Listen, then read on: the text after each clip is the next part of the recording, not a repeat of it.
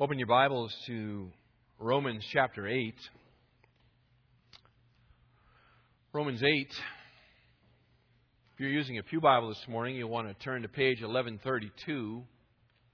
1132. We're going to be looking at Romans 8, verses 29 and 30 this morning. So if you'll open to Romans 8. I was speaking with a guy the other day who had uh, recently experienced his first airplane flight across the United States.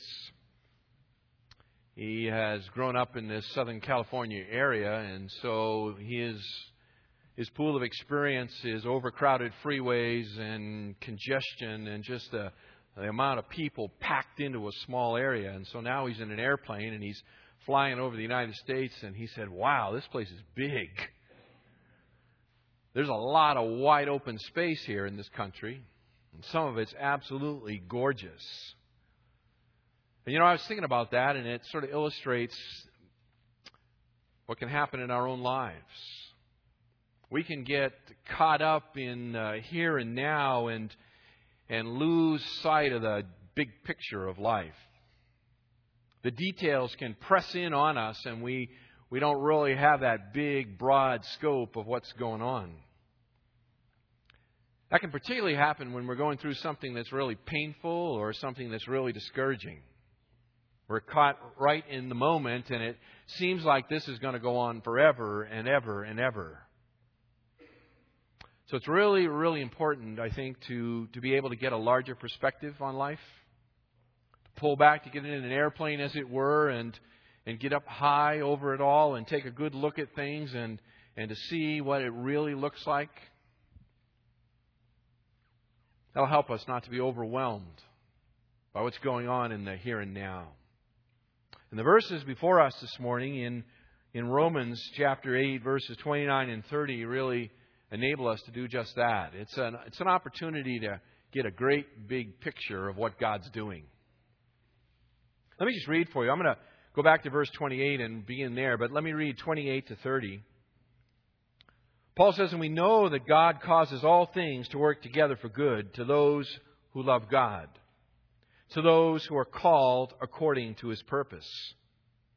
For whom he foreknew, he also predestined to become conformed to the image of his Son, that he might be the firstborn among many brethren. And whom he predestined, these he also called, and whom he called, these he also justified and whom he justified, these he also glorified. You'll remember from last week that uh, Paul makes an amazing promise in verse 28 here when he says that all things work together for good.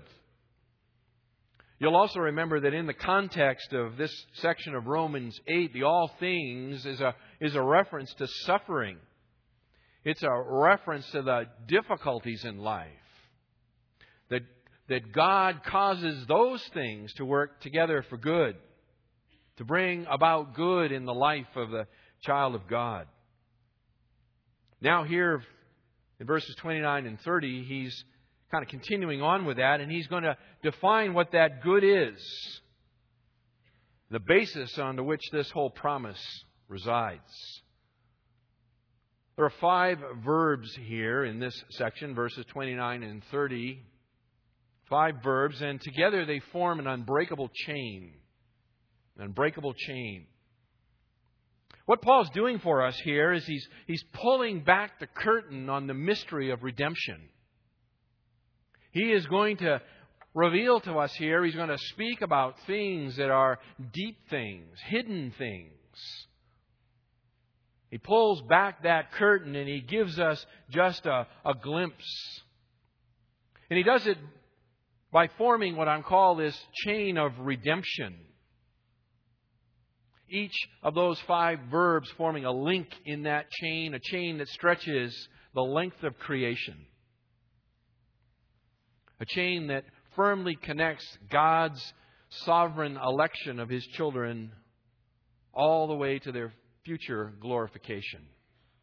So the chain begins in eternity past and stretches all the way to eternity future. This morning we're going to examine five links in an unbreakable chain of redemption so that we'll take comfort in our present pilgrimage. The big idea here is when we're done, that we will take great comfort in the present pilgrimage. That is, the stuff of life today, the here and the now, will fall into the perspective of God's great sovereign work. This chain is the anchor of our soul. So let's take a look at it. First link in this chain, and I've given it to you on your handout there. The first link of this chain in verse 29 is the word foreknowledge. For whom he foreknew. Foreknew is actually the, the verb. Now we're going into deep water here. Take your oxygen tank, put on your mask. We're going in deep. We're following Paul into the deep end of the pool, as it were. And to do this, we need to be willing to think clearly. We need to be willing to think biblically. We need to be willing to let the Word of God shape and inform our understanding of these matters. As we go through this section together, verses 29 and 30, there are going to be a number of questions, I'm sure, that will come to your mind. Some of them we will answer this morning uh, and part of this sermon, and others of them we will answer in future sermons, particularly as we move forward into Romans 9, 10, and 11. But we'll probably not get them all. And that's just the way it is. When one bumps up against the mysteries of God, there is a place where you just can't answer the questions. But we'll look at a few of them together this morning. So, first link in this chain, let's begin for whom he foreknew. Prognosko in the Greek, it's just two words together. Pro means before, gnosko means to know. It's a compound verb. It means to know before. To know before. Literally, to know ahead of time. That's what the word means. Foreknew, to know ahead of time. And actually, it's used that way in, over in Acts 26, verse 5. I'm going to give you scripture citations throughout the day here. I'm not going to turn to very many of them or we'll get buried. So just jot them down. You have to look on your own. But Acts 26, verse 5, Paul uses the verb, or actually Luke does, speaking of Paul, and it refers there to the fact that the, uh, the Jews of Paul's day had known about his previous history as a Pharisee. They had known about him from before. 2 Peter chapter 3 verse 17 the verb is used in the same way, similar way there. So, to know ahead of time, prognosko. To foreknow, to fore, he foreknew, to know ahead of time. And because of that simple meaning, some think that that's what Paul's talking about here in verse 29, for whom he foreknew. And so the idea is, is that God knows something ahead of time regarding each and every person. And on the basis of that idea, the, the next step in logic is, is that God knows ahead of time who will believe the gospel and who will not. Who will believe the gospel and who will not. And another way to say that is God foresees or foreknows a person's faith. And on the basis of that foreseen faith or that faith that's known about ahead of time, they are predestined unto salvation. Notice again, look at the verse. For whom he foreknew, he also predestined. So you have foreknowledge and predestination put side by side here. So the idea is, is that God knows ahead of time those who will believe the gospel, and because He knows who they are that will believe the gospel, He predestines them unto salvation. That's the way the idea is developed.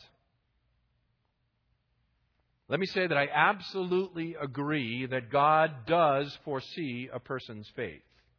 I absolutely agree with that. He does know ahead of time who will believe and who will not. In fact, I'm persuaded to the depth of my person that He knows exactly who will believe the gospel and who will not believe the gospel. But attractive as the uh, concept may at first appear, that Paul saying that God predestines unto salvation based on knowing ahead of time who will believe and who will not. That's not what the text says. That's not what he means here in verse 29 when he talks about a believer being foreknown by God. So let me develop this a little bit for you, okay? Some observations on foreknowledge. First, take a look back at the verse. It's important to understand and to see that Paul is speaking about people, not events, for whom he foreknew. Whom, the pronoun whom is the object of the verb. Look at it again. Paul is saying that God foreknew people, he foreknew individuals. And on the basis of knowing those individuals ahead of time, he predestined them unto salvation. He does not say, Paul does not say, that God foreknows an activity. Look at that verse. It does not say that he foreknows an activity such as believing. And on the basis of that activity, he predestines. It says he foreknows people, not events. It's important. Also, notice the linkage in the chain here. Those whom God foreknows, he predestines, and they ultimately end up as those whom he glorifies in verse 30. So those whom he foreknows, he predestines, and as we work through the links of the chain, they end up being glorified. So if the basis of his predestination is the fact that they will someday believe, then the ground of their salvation, the basis of their salvation lies not in God, but in them. And that contradicts Paul's very, very clear teaching in Ephesians chapter 2, verses 8 and 9, where he says, For by grace you have been saved through faith, and that, what? Not of yourselves. It is a gift of God. Not as a result of works, that no one should boast. So, what does he mean when he says, For whom he foreknew? The idea of God knowing people communicates something much more than mere intellectual acquaintance. When God knows someone, He's talking about more than simple intellectual knowledge. It communicates the idea of love intimacy and relationship. In fact, very at the very beginning of the Bible, Adam knew Eve and she what? She conceived a child. The Greek translation of the Old Testament is called the Septuagint. It was put together around 200 250 BC and it uses this same Greek verb, prognosko, to translate the Hebrew word yada, which means to know. To know. And it's interesting to see the passages where this occurs in the Old Testament. Those places that speak of God knowing either a person or a group of people. And in all of those, it speaks of relationship. For example, Genesis. Genesis chapter 18, verse 19. God is speaking. He says, For I have, and it's translated in the NASB, chosen him. But it's literally, I have known him. I have chosen him, Genesis 18:19, in order that he may command his children and his household after him to keep the way of the Lord by doing righteousness and justice, in order that the Lord may bring upon Abraham what he has spoken about him. God knew Abraham. And most Bible translations translated chose. God chose Abraham. The same word is used over in Jeremiah chapter 1 verse 5. It says, Before I formed you in the womb, God speaking about Jeremiah, I knew you. And before you were born, I consecrated you. I have appointed you a prophet to the nations. The context there, you see how God knew Jeremiah, consecrated Jeremiah, appointed Jeremiah. It's speaking about a relationship with Jeremiah. He knew him. Amos chapter 3, verse 2. The prophet says, You only have I chosen among all the families of the earth. Speaking there about the nation of Israel, same verb, to know, translated to choose. So, in these, and there are many other Old Testament passages, this this uh, Hebrew verb, yada, translated prognosko, is speaking about knowing, but it's speaking about intimacy, it's speaking about love, it's speaking about relationship, and in fact, it's translated many times in the English Bible by choosing. God chose these individuals. This relationship idea carries into a number of the New Testament uses of this verb as well. In fact, in this very epistle, and you go ahead and turn there, Romans chapter 11, verse 2.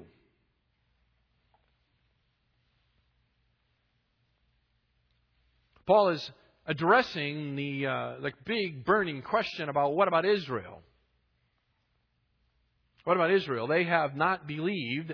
Have they been cut off permanently from redemption? Paul answers, verse 2 God has not rejected his people whom he foreknew. Same verb. Whom he foreknew. Clearly, in this context, Paul is establishing and developing the, the reality that there is a relationship, a love relationship between the God of Israel and his people. A relationship that Paul will go on to show has not been permanently severed. In fact, it's not been severed at all. 2 Timothy chapter 1 verse 9. Oh, pardon me, wrong place. First uh, Peter 1:20. We'll get to 2 Timothy later. First Peter chapter 1 verse 20. You don't have to go there, but it says, "For he that is Christ was foreknown before the foundation of the world." It was foreknown before the foundation of the world, speaking not about something that the Father knew the Son would do, but talking about the love relationship, the intimate relationship between the Father and the Son in eternity past.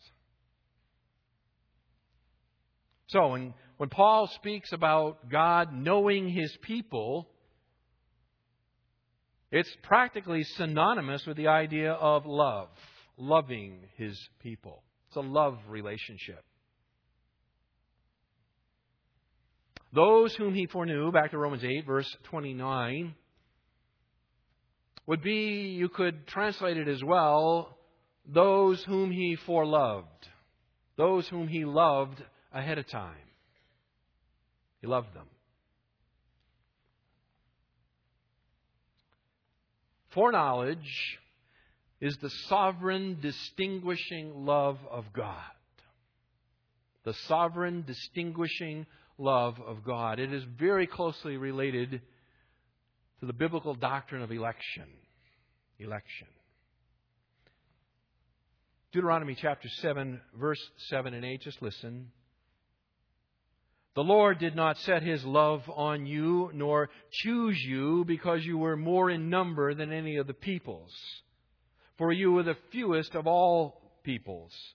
But because the Lord loved you and kept the oath which he had swore to your forefathers, the Lord brought you out by a mighty hand and redeemed you from the house of slavery, from the house of, uh, from the hand of Pharaoh, king of Egypt.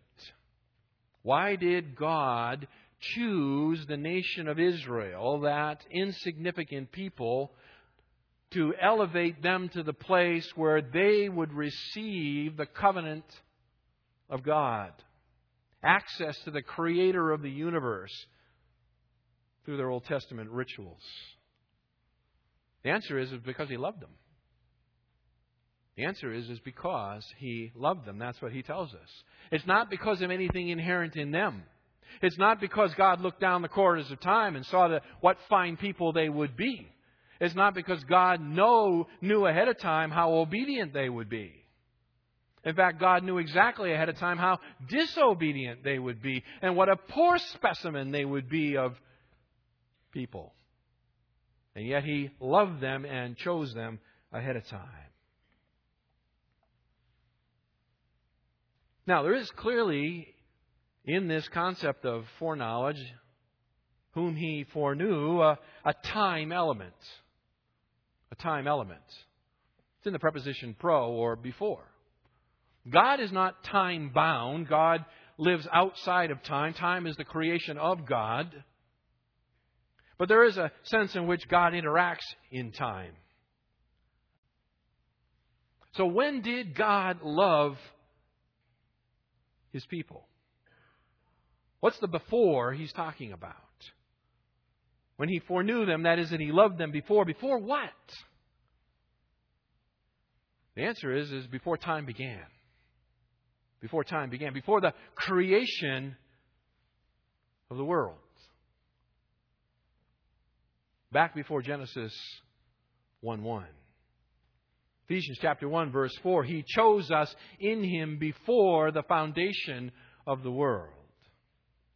2 Timothy 1 9, He has saved us and called us with a holy calling, not according to our works, but according to His own purpose and grace, which was granted us in Christ Jesus from all eternity, Paul says.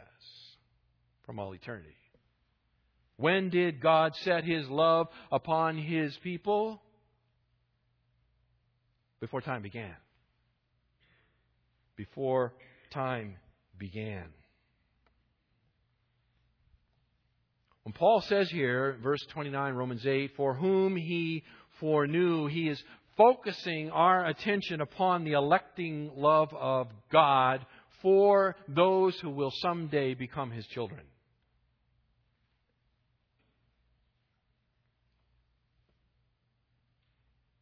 So there are there's a group of people that God loves in a very special way.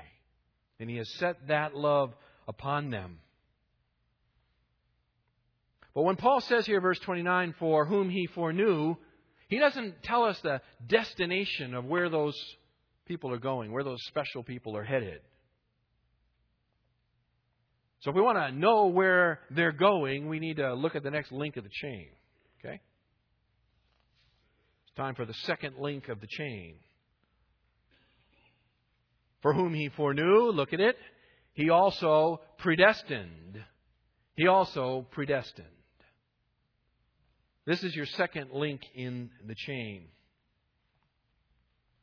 He predestined them. Simply put, it means to appoint or determine beforehand. That's what the word means. To appoint or determine beforehand. That's what this verb means. It's used that way in Acts chapter 4, verse 28. It speaks about the crucifixion of Christ.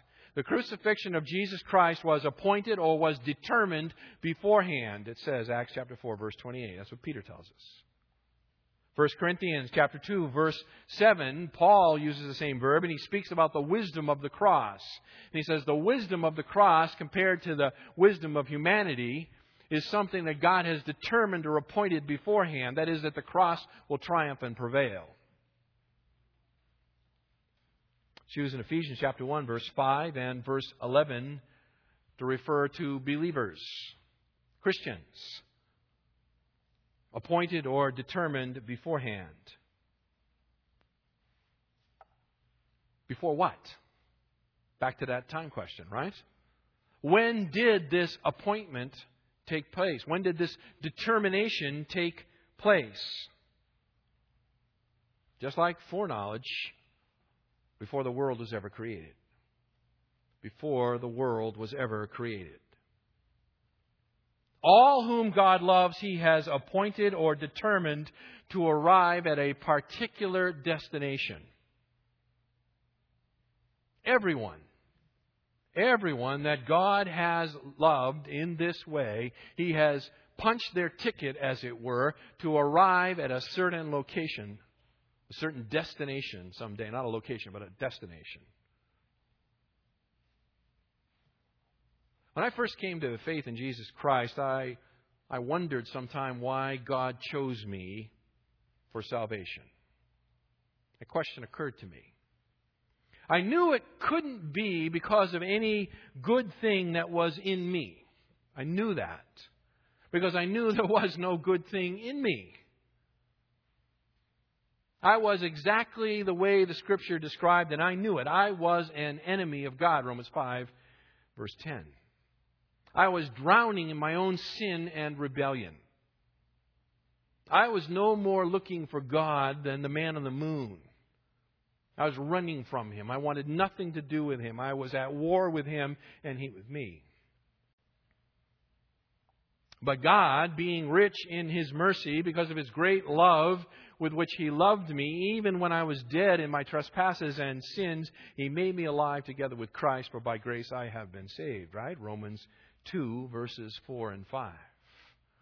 I didn't go looking for God, God came looking for me. But why did He choose me? Why did God choose me? It was clearly not because of any good within me, and it was not because of any foreseen good within me, for there is no good that resides in me. All of my good works are as filthy rags. There's nothing in me that would incline him my way. Why did he choose me? Have you ever asked yourself that question? Am I the only one who's so neurotic that would would ask that question? I mean, Lord, I mean, and I mean, I think in a in a in a spirit of submission, I think just you know, Lord, why me? Why did you choose me? I got, I got nothing to give you. Why did you choose me? Verse 29. This is a great verse. This is a really good verse. Because the answer to the question is here in this verse. Not only the answer to the question, God, why did you choose me, but, but the ultimate purpose for my life and for yours. That's a great verse. It answers the question, why did you choose me, and where am I going?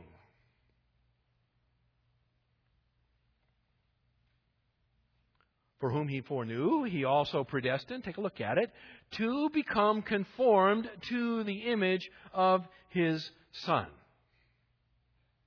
Marked out, determined, appointed to become like his Son. God chooses and predestines certain individuals for the express purpose of making them like his own Son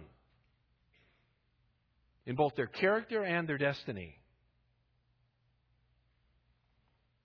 Ephesians 1, verse 4. He chose us that we should be holy and blameless before Him. Ephesians 1, verse 5. He predestined us to adoption as sons, that is, to the state of sonship.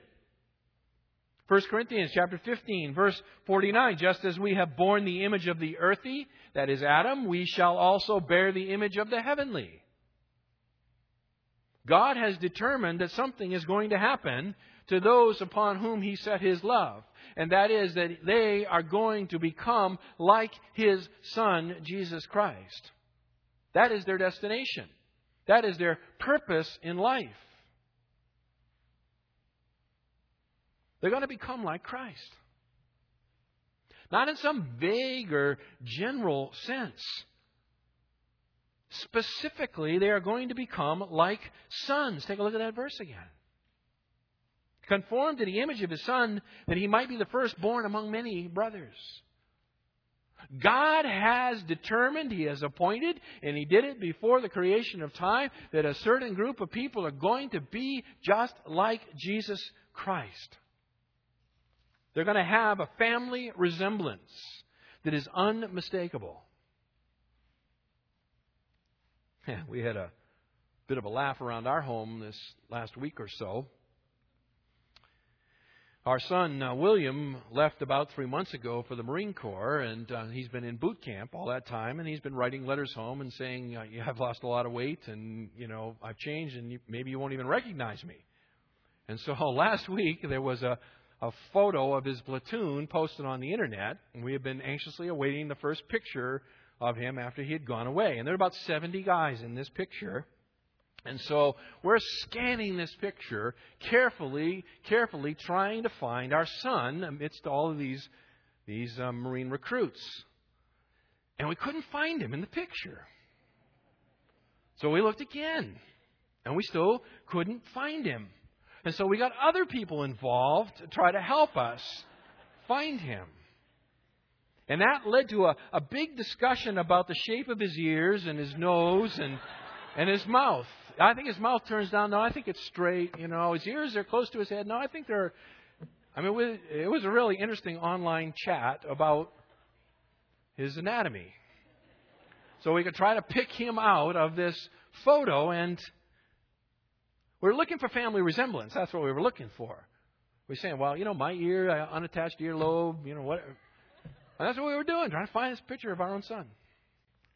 The really funny part is, is that uh, later we found he wasn't even in the picture at all. so we had like five top contenders, and we were rating them, and he was not even in the picture.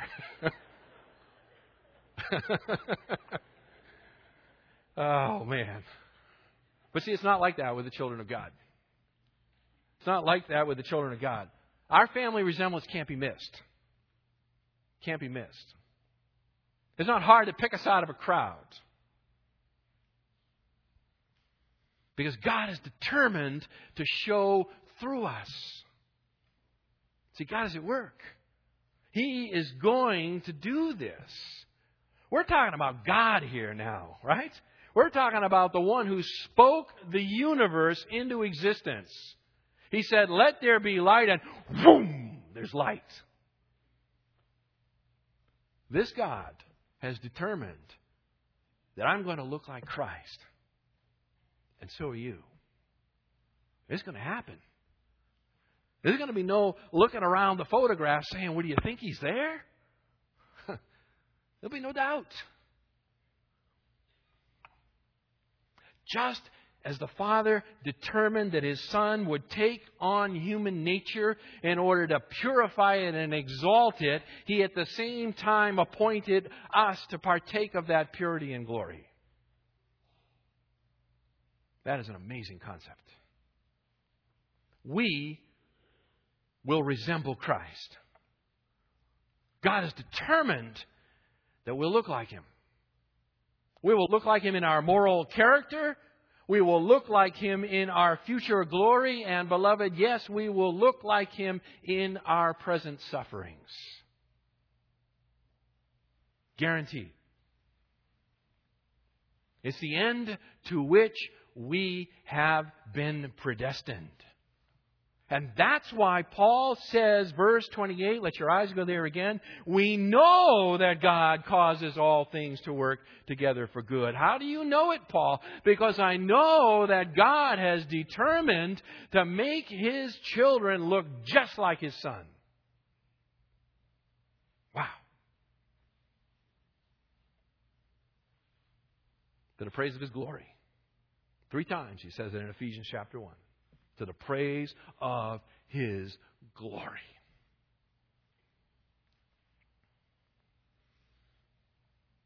Paul speaks of it a little bit differently here, the end of verse 29. Conformed to the image of his Son, that he, that is the Son, might be the firstborn among many brothers. Why did God save me? It wasn't for my happiness. It wasn't so that I would escape damnation, rightfully due. It's not even strictly speaking for my holiness. He has redeemed me, and He has redeemed you, assuming He has this morning, for the specific purpose of making a new people to take those who were formerly his enemies and now adopting them as his sons that they might join his preeminent son in glory. That's what Paul says. And display forever the grace of God to all who would look on, including the angelic realm. Jesus, look again is the firstborn, the preeminent one, the eldest among a vast family of brothers, if you will. He is the eldest son. By causing him to stand forth as this firstborn, by making him the firstborn, what God has done is he has made his son, Jesus Christ, the focal point of all history. All human history all redemptive history comes down to this one focal point. It is the focal point of the universe. All point to Christ. Wow. What does that mean to you and me here and now? Huh. Wow. That means I've got purpose in life. I have real purpose in life. I've got meaning to my life, and that purpose, that meaning transcends the day to day stuff. It doesn't matter what's going on. Good or bad, it doesn't matter because I'm going somewhere and I've got real purpose.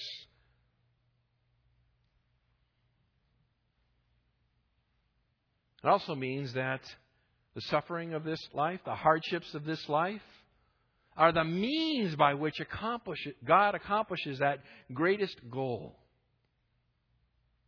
See, suffering is not random, folks. It's not pointless. It's accomplishing a purpose.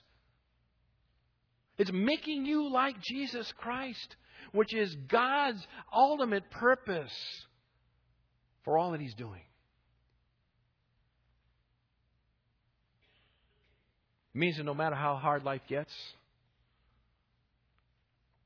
I must not give up on God. Because God's not giving up on me. See, God's still at work in my life. It may be some time when I'm having a hard time seeing it, I'll admit it. But God hasn't left me alone. He hasn't abandoned me. He's at work in me. He's accomplishing His predetermined purpose for me. He loves me.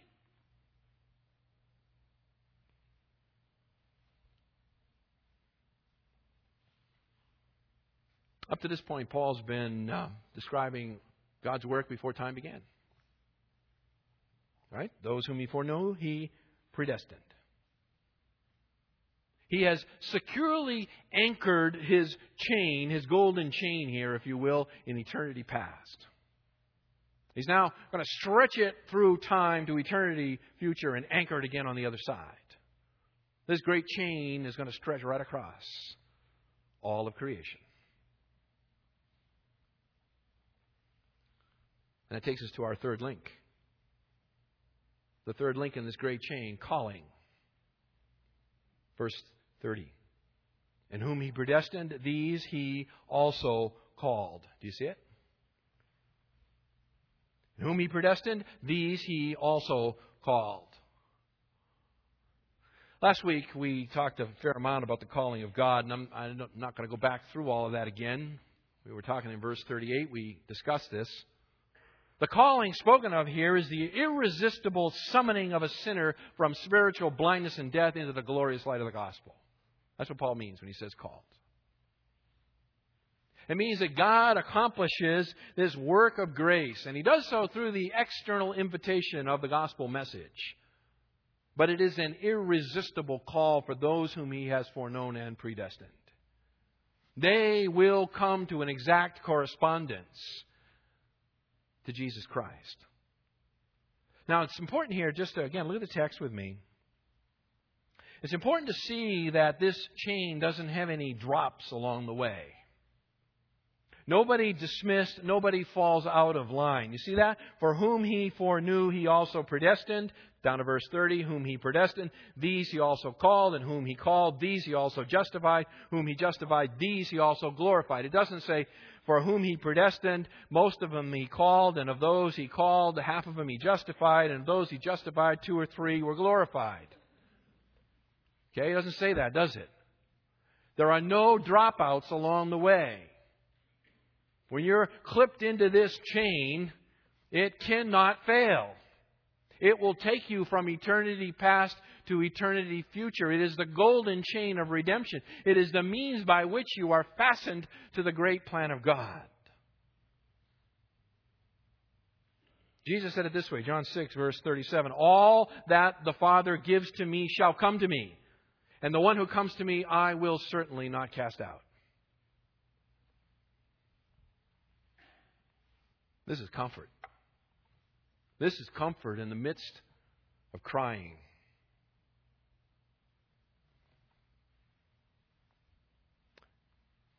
Takes us to our fourth link Justification, verse 30 again. Whom he predestined, he also called, and whom he called, these he also justified. These he justified. What Paul's doing here is he's just reaching back into the early part of this book.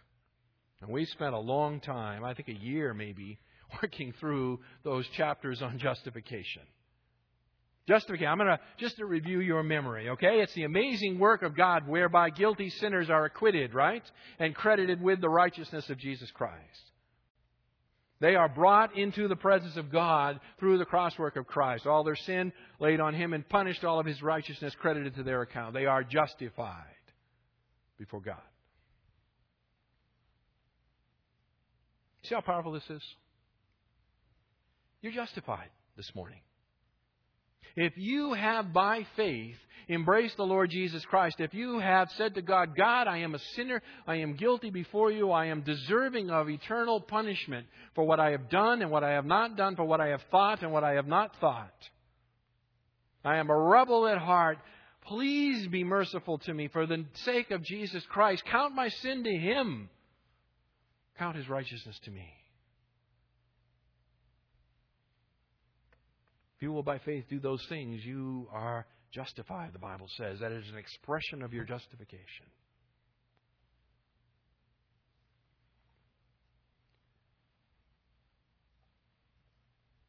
And that, beloved, takes you all the way to glory. You see it? Verse 30. These he also glorified. Wow. That's the end of the story. That's the end. I know how it ends. and it ends well. It ends well. I mean, there's stuff going on today that's not so good. And maybe you're here this morning and your life's not so good. Paul doesn't say in verse 28, by the way, that all things are good. He just says God causes all things to work together for good. We're not denying the reality of hardship and suffering. We're not denying that sometimes in life it's really, really bad. What we're saying is get up in the airplane. Take a big, long look at it all. See the end from the beginning. Recognize the reality that God is at work and He is taking you someplace and He's going to get you there. He's going to get you there. In fact, notice verse 30 these he also glorified. He speaks in the past tense.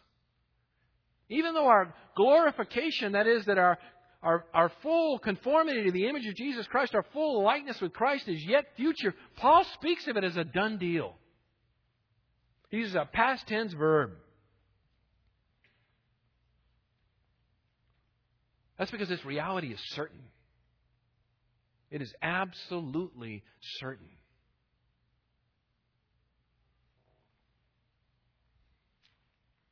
From the moment God determined this great chain of redemption, from the moment He forged it,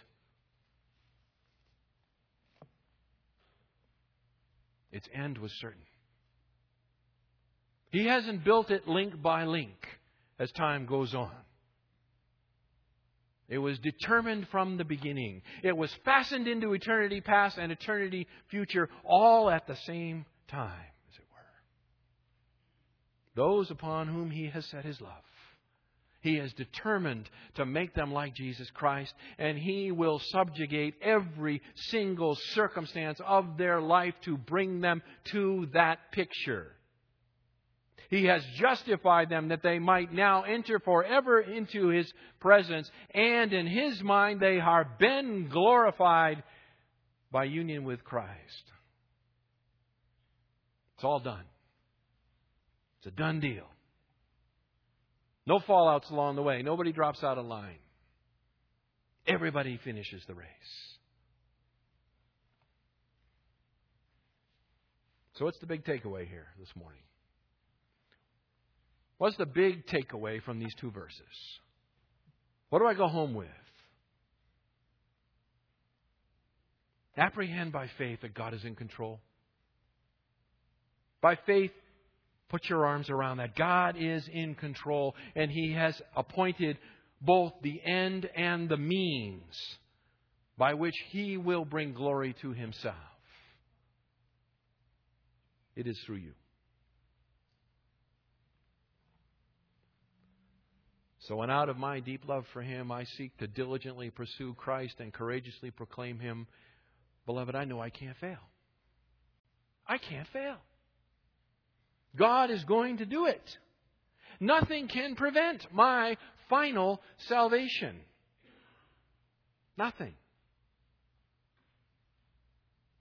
That's the anchor of my soul.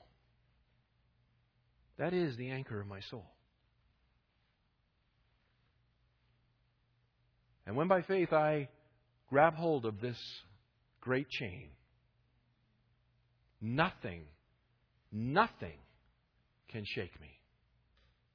Nothing. When my faith wavers, when I grow tired and weary, when I wonder if it's all worth it, I've lost hold of the chain.